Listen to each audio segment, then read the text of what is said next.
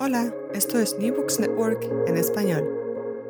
Hola, bienvenidas, bienvenidos, bienvenidas a New Books Network en español. Mi nombre es Mercedes Ontoria Peña y hoy vengo a presentarles el último libro de Lola López Mondéjar. El libro es Invulnerables e Invertebrados, publicado en marzo de 2022 por la editorial Anagrama.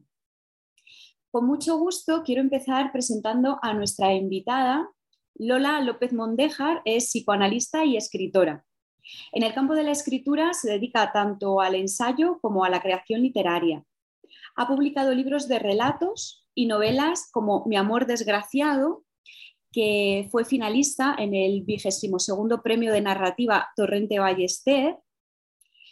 Eh, otras novelas como La primera vez que no te quiero o Cada noche, cada noche, Lola colabora además con artículos de opinión en diferentes medios. Dirige un taller de escritura y es conferenciante invitada por universidades y asociaciones psicoanalistas internacionales. Hola Lola, bienvenida. Hola, ¿qué tal?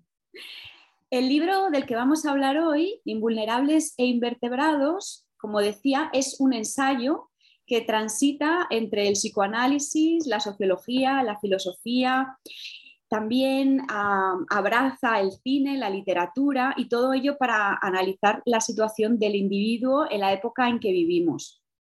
Como psicoanalista, eh, Lola nos habla también de su propia experiencia clínica, mostrando ejemplos, obviamente anónimos, de personas que han pasado por su consulta e indaga en las inquietudes y tendencias contemporáneas como nuestra relación con la imagen corporal, las actitudes o estrategias afectivas en los tiempos de Tinder.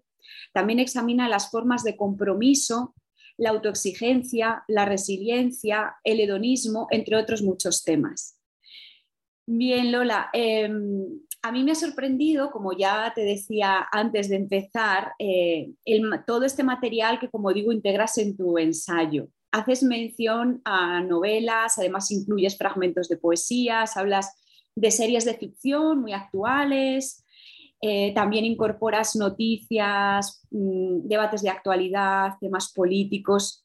Eh, pues es muy sorprendente cómo tejes todas estas redes que confluyen en tu ensayo y por ahí quería yo empezar a preguntarte, ¿cómo ha sido este proceso? No sé si se trata de eh, ideas que han ido surgiendo a lo largo de un, tiempo y entonces has ido recopilando o se has partido de una idea y ahí ya has ido uniendo todo el acervo de conocimientos, intereses.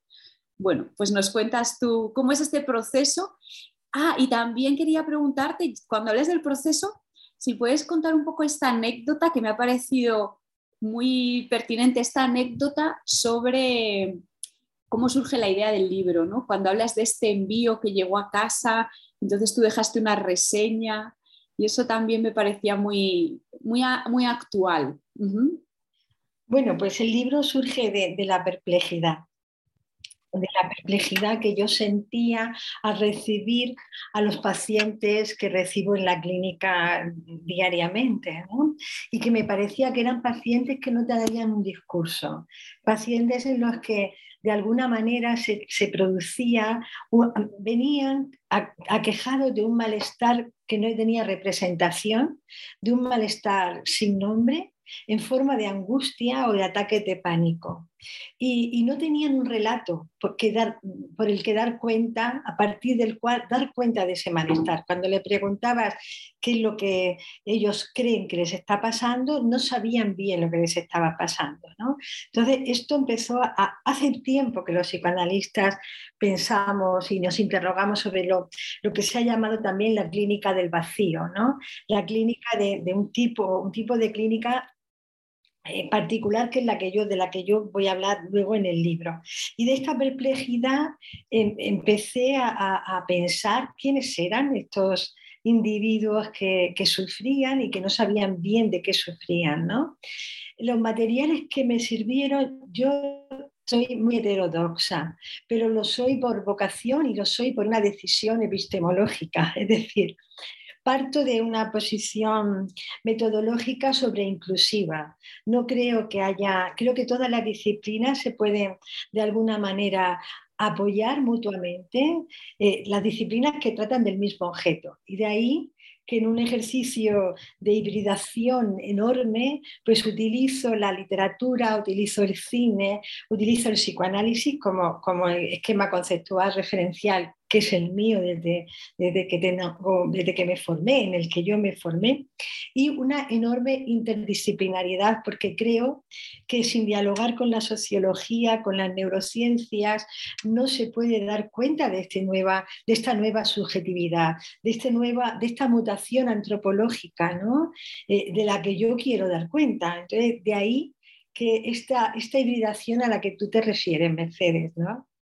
La anécdota no, fue, no fue la que dio origen al libro, sino que el origen del libro, estaba pensando en todo esto cuando me invitaron a un workshop sobre vulnerabilidades, es decir, lo contrario de lo que yo estaba intuyendo. Y, pensé, no puedo hablar de vulnerabilidades, voy a hablar de invulnerabilidades, porque estos, estos pacientes que venían sufriendo en un momento concreto, lo que traían era una especie de personalidad como muy narcisista, muy, muy eh, ¿cómo diría?, identificada con la omnipotencia, casi con la omnipotencia infantil y con lo que yo llamo la fantasía de invulnerabilidad. ¿no? Entonces ahí empecé yo a trabajar el concepto de, de invulnerables y en eso estaba recopilando bibliografía cuando pedí a Amazon, porque no, tenía otra forma de pedirlo. Yo no quiero pedir, no utilizo Amazon. Vivido por todos los medios, pero no habían entonces eh, plataformas alternativas y pedí dos libros y uno de ellos tardaba muchísimo tiempo en llegarme. entonces puse una nota en la página de, quien me suministraba el libro, diciendo que era execrable, el, el, servicio que me daba era execrable, era un libro en francés. Y me contestó el librero me contestó, me parece que se llama Estefan, creo recordar. Sí, yo recuerdo que era así el nombre, sí. Y me dijo que, lamentaba muchísimo, pero que, si yo ponía en Amazon ese comentario, era, su medio de vida y le iba a dañar muchísimo. ¿no? Entonces lo quité y, me llegó el libro y ya puse que, que, el vendedor había satisfecho mi pedido. Y entonces me di cuenta de mi reacción, como de, esa, reacción que yo no tendría frente a un librero de carne y hueso, podríamos decir. ¿no? Cuando yo tengo un librero que me proporciona los libros y mi librero, si se demora, yo hablaría con él, le diría, mira que lo necesito, que tengo una fecha final, pero no, no le pondría entonces me di cuenta cómo las redes, algo que empecé a investigar y es evidente, cómo las redes, las relaciones que procuran las redes son unas relaciones muy deshumanizadas, ¿no? De que donde la violencia surge, esta reactividad violenta o cruel, surge de forma mucho más rápida que en las relaciones presenciales. ¿no? Y ahí fue como yo empecé a trabajar también. Este otro funcional que yo le llamé, esa forma de relacionarlos con los otros como proveedores, otros funcionales, proveedores de amor, proveedores de, objetos, proveedores de servicios, que, se ha perdido la intersubjetividad, es decir, ver al otro como alguien eh, que tiene las mismas necesidades que tú, ¿no? Y que por lo tanto es igual de vulnerable que tú. Y, a partir de ahí pues se fue construyendo un poco el discurso que, del que doy cuenta en el libro. Eh, pues precisamente me gustaría hablar de esta invulnerabilidad, es decir, del título del libro que eliges y que además tengo que corregirme porque lo he anunciado de manera incompleta, porque tiene un subtítulo, es Invulnerables invertebrados, mutaciones antropológicas del sujeto contemporáneo. Creo que era importante esta parte. Em, ¿Por qué eliges estos dos términos? Nos has hablado un poco del primero, invulnerables. Em, ¿Qué entiendes por sujeto invulnerable, invertebrado y cómo, cómo lo definirías y cómo lo describirías? Em, teniendo en cuenta este individuo contemporáneo del que hablas?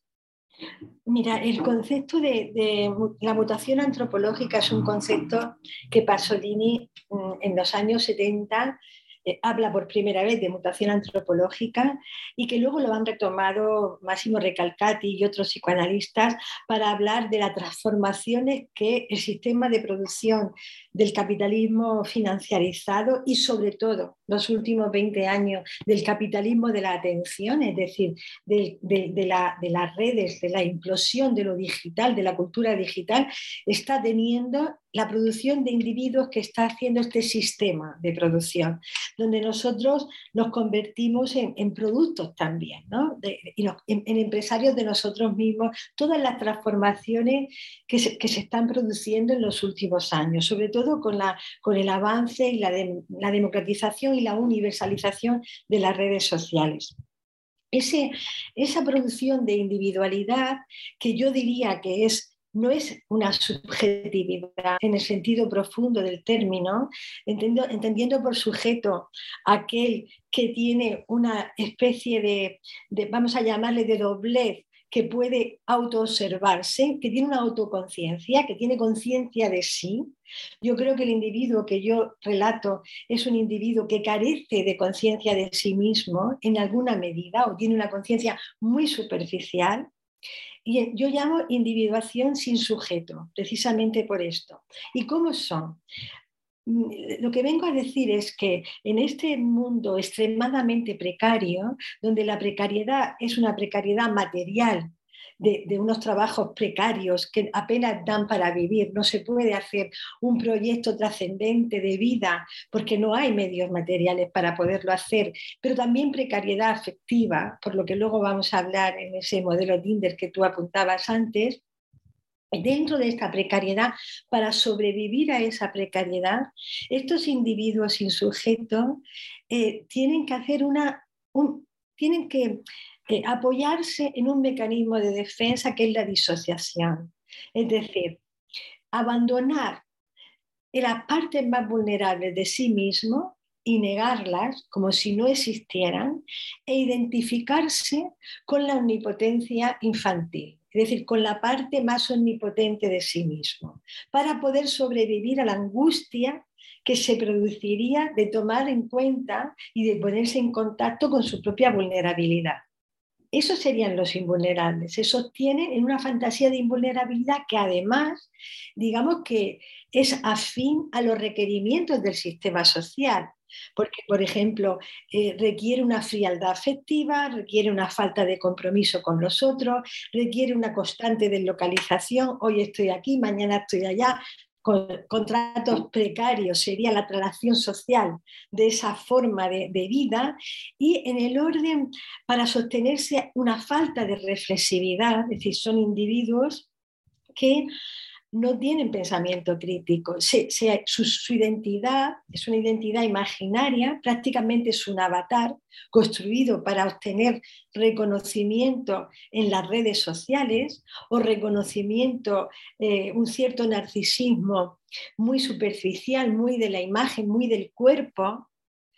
Y para, para sostenerse ahí requiere, vamos a decir, el secuestro de la capacidad eh, reflexiva, de la reflexividad y con la reflexividad del conflicto y de la moral.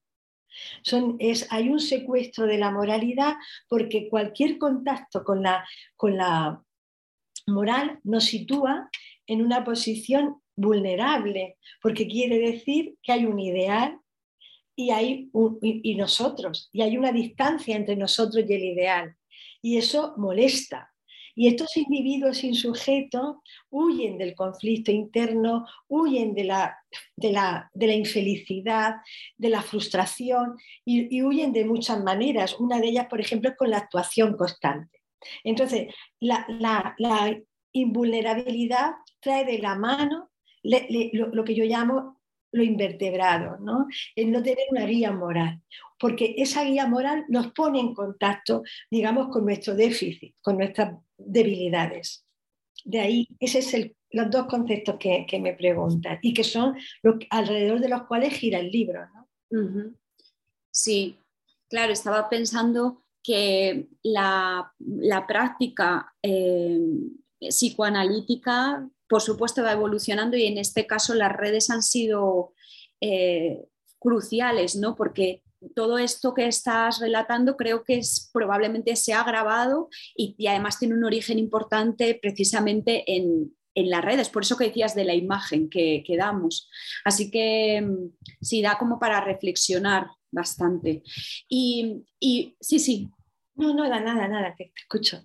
Sí, yo eh, quería ahora pues entrar justo en cómo reflexionas sobre eso, porque como decía, utilizas mucho material diverso por esta voluntad de interdisciplinar que, tienes.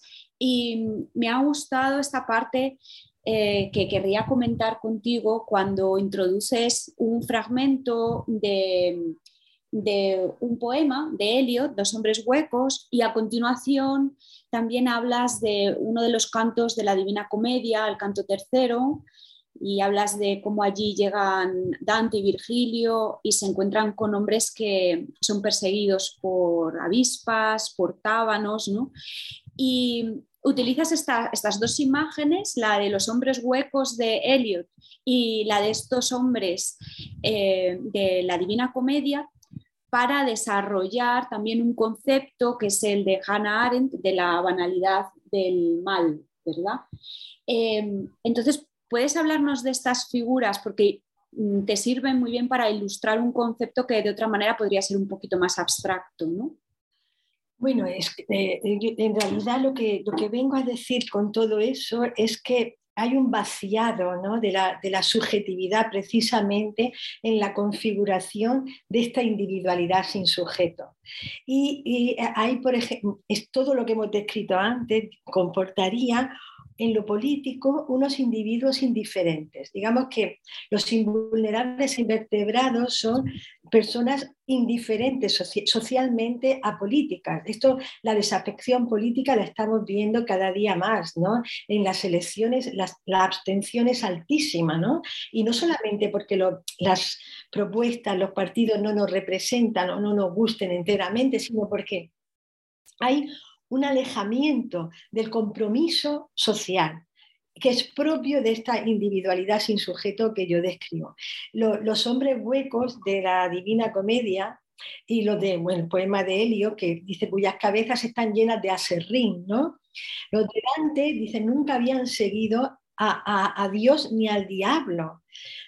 Es decir, ¿qué quiere decir? Son los indiferentes, aquellos que no tienen ningún, ningún compromiso social no se vinculan en lo colectivo. Y me parecía que era muy interesante porque justamente estos indiferentes son aquellos que son más fácilmente manejables. Son aquellos que pueden, que carecen de un pensamiento crítico, como decía, que, al rechazar lo social también hay un rechazo de la curiosidad, son, eh, hay una, una ascripción, digamos, a la, a la, estultofilia, a la pasión por la ignorancia, ¿no? a, la, barbarie de la ignorancia. Hay un, un descenso de la inteligencia, porque todo lo que es eh, confrontarse con el conocimiento y con el saber también nos confronta con, nuestros límites. Y el invulnerable no quiere saber de sus límites, prefiere estar henchido de narcisismo aunque esté lleno de, ignorancia. Y esta sería un poquito la, la, subjetividad contemporánea, la subjetividad que nos proponen las redes sociales.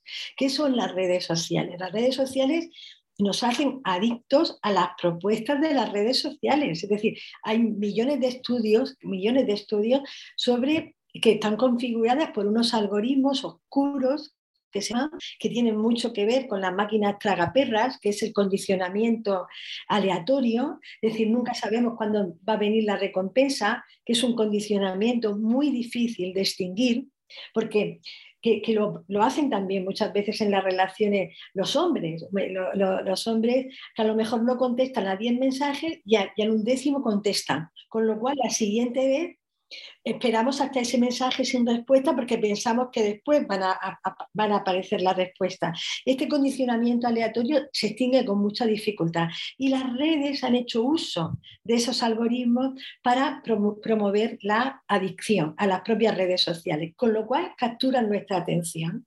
Y hoy les dedicamos muchísimo tiempo a un conocimiento, a un surfeo por informaciones poco profundas que no nos permiten pensar que no, que no, que no bueno, que son conocimientos superficiales, como, como ya decía Pasolini, que sucedía con la televisión. Imagínate si pasaba con la televisión, ¿qué no va a pasar hoy con las redes sociales? Este, estos individuos indiferentes son, a mi juicio, se parecen a esos sujetos banales que decía Hannah Arendt, que eran capaces de, de no criticar digamos, la norma. Eh, viene un amo absoluto, viene un populismo, como puede venir eh, Abascal o como puede venir Trump, una promesa de identidad eh, fuerte, de una identidad confortable que le va a dar seguridad ahí donde no la tienen, y se adhieren, se pegan como una calcomanía a, esa, a esas propuestas y sustituyen el trabajo de, pensar críticamente, de interrogar lo que las redes nos proponen, lo que los populismos nos proponen, lo que cualquier oferta del mercado nos propone, sustituyen eso por una adhesión. Y es lo que está pasando ahora mismo con el acceso que estamos teniendo en, Occidente de estos totalitarismos, de estos populismos, ¿no? El peligro que llevan, porque estos hombres huecos, estos indiferentes, son fácilmente transportables de una ideología a otra, muy fácilmente. Cuando, cuando se dividió después de la Segunda Guerra Mundial, los aliados dividen Alemania en Alemania del Este y del Oeste, hubo juicios donde eh, sancionaban a, la población dependiendo del nivel de compromiso que habían tenido con el nacionalsocialismo. ¿no? Eh, hubo un grupo de personas que eran justamente estos indiferentes que eh, eh, los rusos, la Alemania del Este, no los sancionó, porque se dio rápidamente cuenta, decían ellos, que pronto podrían ser buenos comunistas. Es decir, aquellos que habían sido hitlerianos, que habían seguido a Hitler, pronto podrían ser buenos. ¿Por qué? Porque carecían de vertebración carecían de vertebración moral, carecían de un mundo interior guiado desde dentro que interrogase las propuestas que nos hace el mercado y la sociedad. Estos son los hombres, los hombres huecos, y esta es la banalidad del mal, del mal que observa Hannah Arendt en Eichmann, cuando va a, cuando sigue como periodista los juicios de Eichmann en Jerusalén. Se da cuenta que Eichmann no es un demonio, que, es un hombre que ha seguido las órdenes que le daban. ¿no? Y este es el peligro en el que nos encontramos ahora mismo, creo yo. Pues esto creo que nos sirve para, para enlazar con, eh, ya que está, seguíamos hablando de las redes y habías hecho referencia también a cómo estas nos configuran nuestras maneras de, pensar, de sentir, pues quizá podríamos hablar un poco ahora de esto que desarrollas, que es el modelo, llamas modelo Tinder, ¿no? ¿Y cuál es la lectura que haces de este nuevo modo de relacionarse afectivamente, sexualmente? Eh, y que además conectas con un desplazamiento en los roles de género también. Bueno, yo llamo a modelo Tinder a, la forma de cortejo y, de relaciones sexoafectivas de la modernidad tardía. Y sobre todo le he puesto el nombre de la aplicación más conocida, más usada, que un 42% de los estadounidenses se conocen a través de Tinder, por encima de las presentaciones entre amigos o de la coincidencia en determinados eventos sociales. Eso es muy importante el porcentaje. Pero el modelo Tinder no es solamente que te conozcas a través de la aplicación. Es un modelo que ha impregnado todas las relaciones, aunque no sean aquellas que se conocen a través de las redes. Es, un modelo de, cortejo eh, que ha eh, eh, lo que quiero decir es como que sigo a Eva Youth en esto, a una socióloga que ha trabajado muchísimo en las relaciones amorosas en, el, tiempo contemporáneo. Es un modelo que ha hecho del otro un objeto, un objeto de consumo. Es un modelo donde elegimos al otro a partir de un catálogo que a la larga ha producido una racionalización de la elección. Es decir, ya no se elige al otro de forma presencial, vamos a decir carnal, física, intuitiva, ¿no? sino que se elige a partir de la elección de, uno, de una de una figura, de una representación de, un, de sí mismo que otro ha hecho a, través de determinados supuestos, ¿no? Y yo elijo como si elijo en un catálogo un móvil o, un coche que, el coche que prefiero, ¿no? Esta elección amorosa se ha racionalizado y, y hay una exposición enorme al rechazo. Al, todos conocemos el modelo Tinder, yo no creo que tenga que explicar cómo es, ¿no? pero es muy frecuente, lo más frecuente es que en esos primeros, en esos contactos, en esas citas, que después de cuando hay un match, hay un encuentro, que haya un encuentro ya presencial, es muy frecuente que eso no, no vaya a ninguna parte y que en no ir a ninguna parte se produzca una desaparición del otro, muchas veces sin dar ningún tipo de explicación, es decir, un rechazo. Hay una sobreexposición al rechazo afectivo, es decir, el otro me ha rechazado cuando me ha visto, por ejemplo, cuando he conversado con él. Para sobrevivir a ese rechazo continuado, las personas que han utilizado mucho las redes o que tienen las redes como fundamental punto de, encuentro con otras personas, mm, hacen lo que se llama un enfriamiento afectivo. Terminan por inmunizarse al rechazo. Y para inmunizarnos a ese rechazo, para no sufrir cada vez que el otro nos rechaza, porque nos estamos exponiendo mucho más que antes a ese rechazo, tengo que reducir reducir mi afectividad, es decir, poner en juego muy poco afecto, muy pocas expectativas con respecto al otro, o bien muchas expectativas también, porque se dan ambas, variantes, ¿no? O, a la larga voy aprendiendo a poner pocas, pero muchas veces también nos encontramos con personas que rápidamente romantizan la relación imaginan al otro como un príncipe azul. Hay, un, hay un documental de Netflix que se llama El estafador de Tinder, donde se ve cómo las tres chicas que, que, forman parte del documental y que han sido estafadas por él tienen una enorme facilidad para creer que tienen un vínculo con alguien que han visto en muy poquitas ocasiones. Es decir, hay una prisa, una, idealización de, romanticismo, porque este hombre se presenta como un príncipe azul, como una persona que tiene muchísimo dinero, que tiene... Y, y ellas se enamoran, creen estar enamoradas de lo que es una mera proyección. ¿no? Eh, suceden las dos cosas, pero cuando, cuando eso produce un rechazo, a la larga, estas personas acaban enfriándose mucho afectivamente y eligiendo al otro mm, de acuerdo más a elementos racionales que a elementos intuitivos. Lo que, lo que acaba, digamos, con el amor romántico, podríamos decir. Porque, porque el otro se convierte en alguien que tiene que venir a cubrir el espacio exacto que yo necesito, ¿no? Me encuentro con pacientes que dicen, bueno, es que es muy buen chico, pero pero no me gusta porque está todo medido, no hay, ya no hay una atracción eh, inmediata. A mí no me parece que esto tenga, sea ni mejor ni peor, yo lo que hago es una descripción de, de lo que está sucediendo. Y por suerte, otra cosa que el modelo Tinder trae de la mano es la separación entre la sexualidad y la afectividad. En Tinder hay más vergüenza de mostrar eh, la necesidad afectiva que la necesidad sexual. Se supone que, que los dos hay un deseo sexual muchas veces rapidísimo y en esto las mujeres se someten mediante una disciplina emocional a lo que el hombre les solicita. Yo tengo pacientes que no quieren tener relaciones sexuales en la primera ni en la segunda cita, pero que me dicen, pero es que si quiero seguir conociéndolo, tengo que, tengo que hacerlo. Eh, esto, por suerte, esta separación de sexualidad y afectividad está siendo ya denunciada en bastantes libros por varias, por muchas jóvenes, mujeres que han utilizado Tinder y que se han dado cuenta de esa trampa que tiene, que tiene el sistema, porque Tinder lo que quiere es que tú sigas en Tinder. Las mujeres que entran a Tinder lo que quieren es salir, rápidamente con una pareja. Pero Tinder lo que quieren es que permanezca. Entonces el algoritmo te va a hacer que tú permanezcas dentro de, la, aplicación. Si no, nunca lo había pensado así, tiene, tiene todo el sentido.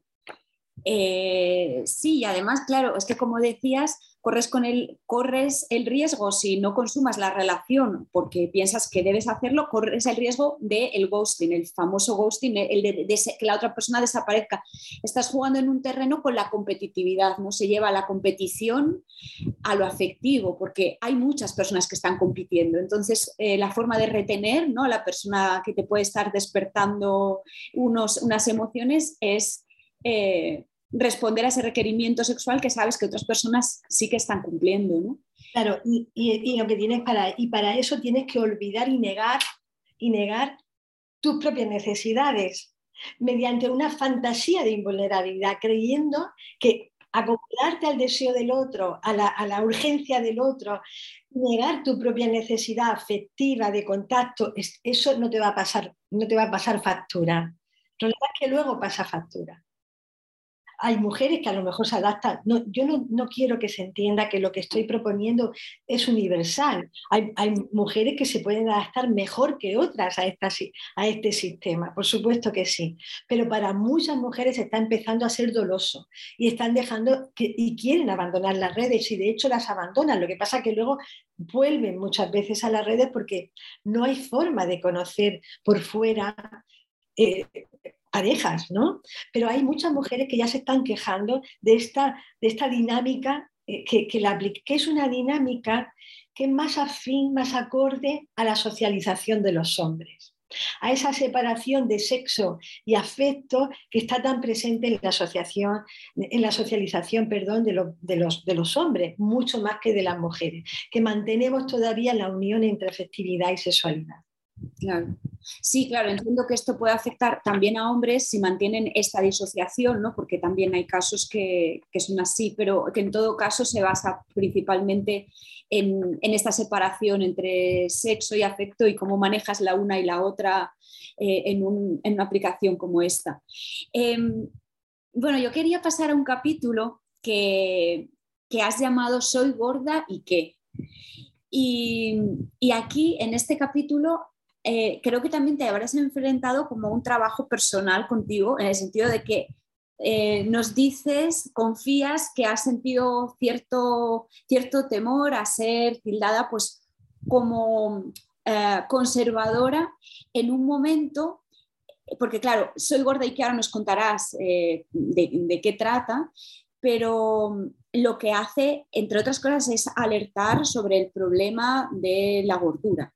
Y esto lo haces en un momento en el que eh, estamos viviendo que proliferan, estamos viendo que proliferan discursos a favor de de, la gordura, que la exaltan, ¿no? que en esa lucha contra la gordofobia sí que van también en contra de lo normativo, en contra de los dictados de una medicina hegemónica. Y entonces en ese panorama, hablar, alertar sobre eh, lo que supone la gordura, pues puede no entenderse muy bien o verse como, como una maniobra conservadora. Entonces me gustaría que nos hablaras de este tema.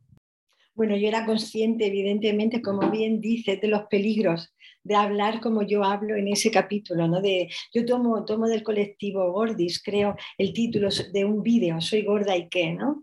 Y, era, a mí me parece que, esto tiene que ver con lo que estábamos hablando antes, Mercedes, porque eh, en este contexto de las redes sociales, el pensamiento complejo es muy difícil de sostener. Y en las redes sociales, sobre todo Twitter, eh, se ha estudiado que potencia mucho la bipolaridad, muchísimo. Eh, es muy binario, es o conmigo o contra mí. Y, se está dando en todos, los, en todos los foros. Está pasando con la, con la gordura y está pasando con el, con el tema trans.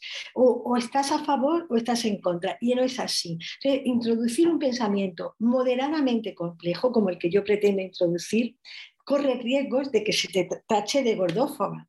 y yo por eso tomé muchas precauciones, ¿no? Pero lo que yo quiero decir es que, bueno, yo defiendo y lo defiendo como feminista y lo he defendido siempre, que, eh, que el canon de belleza de Occidente es un burka, es un burka es un burka estético, ¿no? Que, es esa delgadez inalcanzable que por suerte estamos ya interrogando y nos estamos alejando de ella.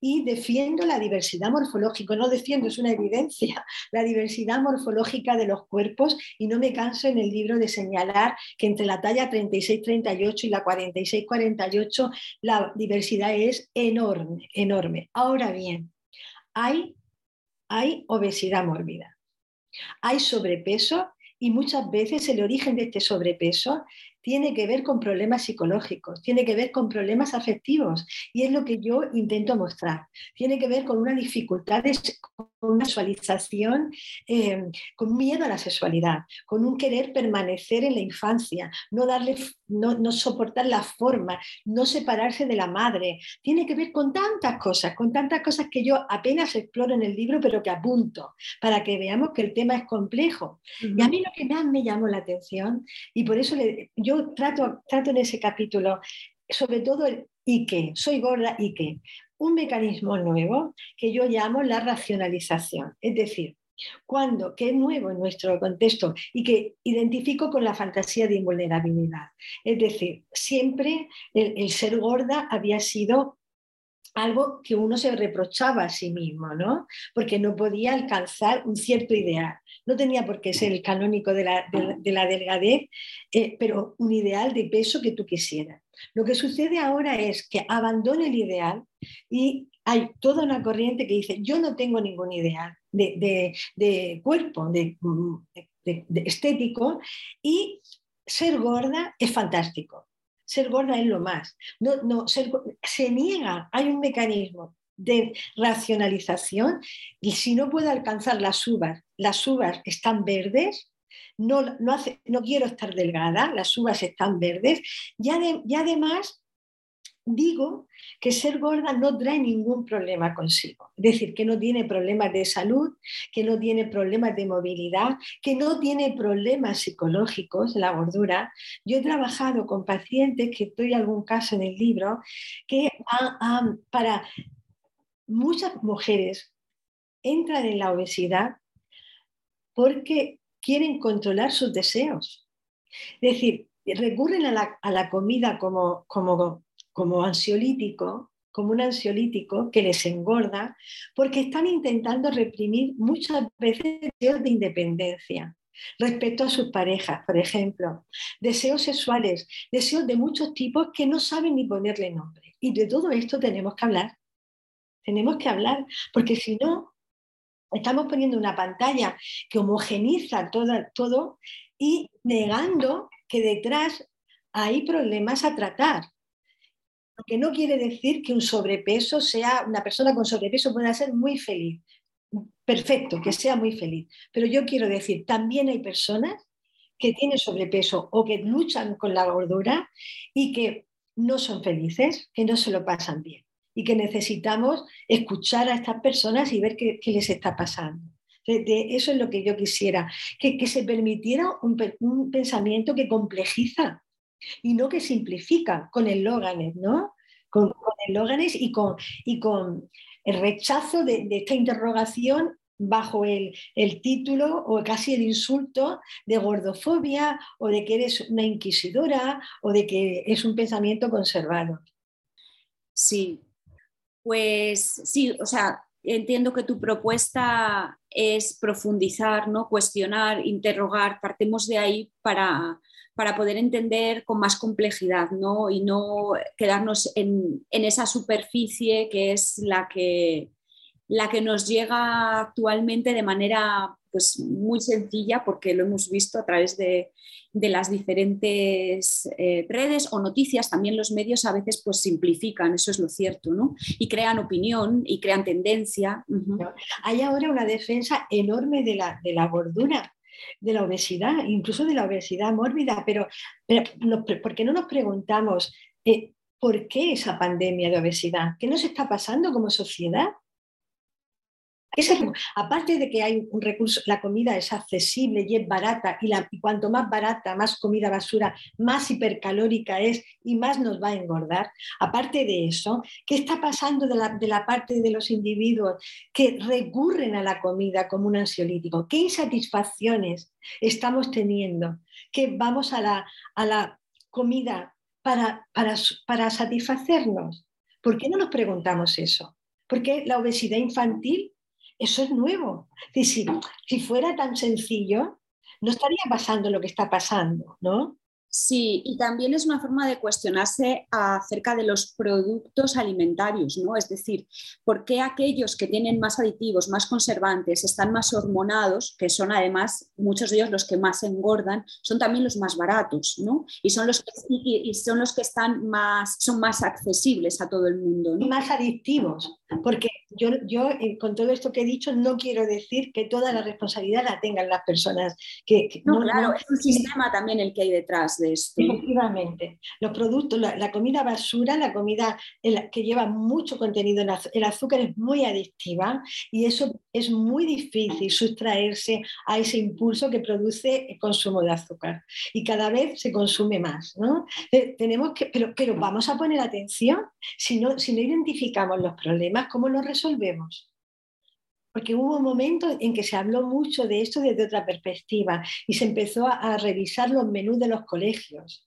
No sé si te acuerdas, se, empezó a, revisar, a prohibir. Bueno, el otro día el ministro dijo que, se, que, limitar el consumo de bebidas alcohólicas o que no se ofreciera en los menús del día bebidas alcohólicas y se, lanzan contra él. Es decir, cosas que son extremadamente racionales y se interpretan como censura, como represión, y en realidad no lo es. No lo es, es enseñar a, llevar una vida pues, saludable.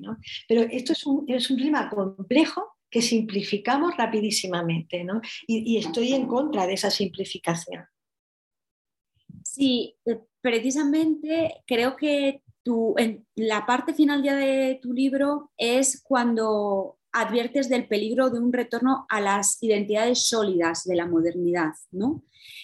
Es decir, que quieres que el lector se cuestione las normas, las tendencias y dices que acuda a la creatividad, a la androginia ¿Puedes decirnos entonces en qué consiste esta propuesta, esta llamada a unas soluciones y si crees que es posible llevarla a cabo, además, no solo como opinión de, una profesional, sino también por tu práctica diaria? Bueno, eh, al principio hemos hablado de, de un sujeto, de un individuo sin sujeto.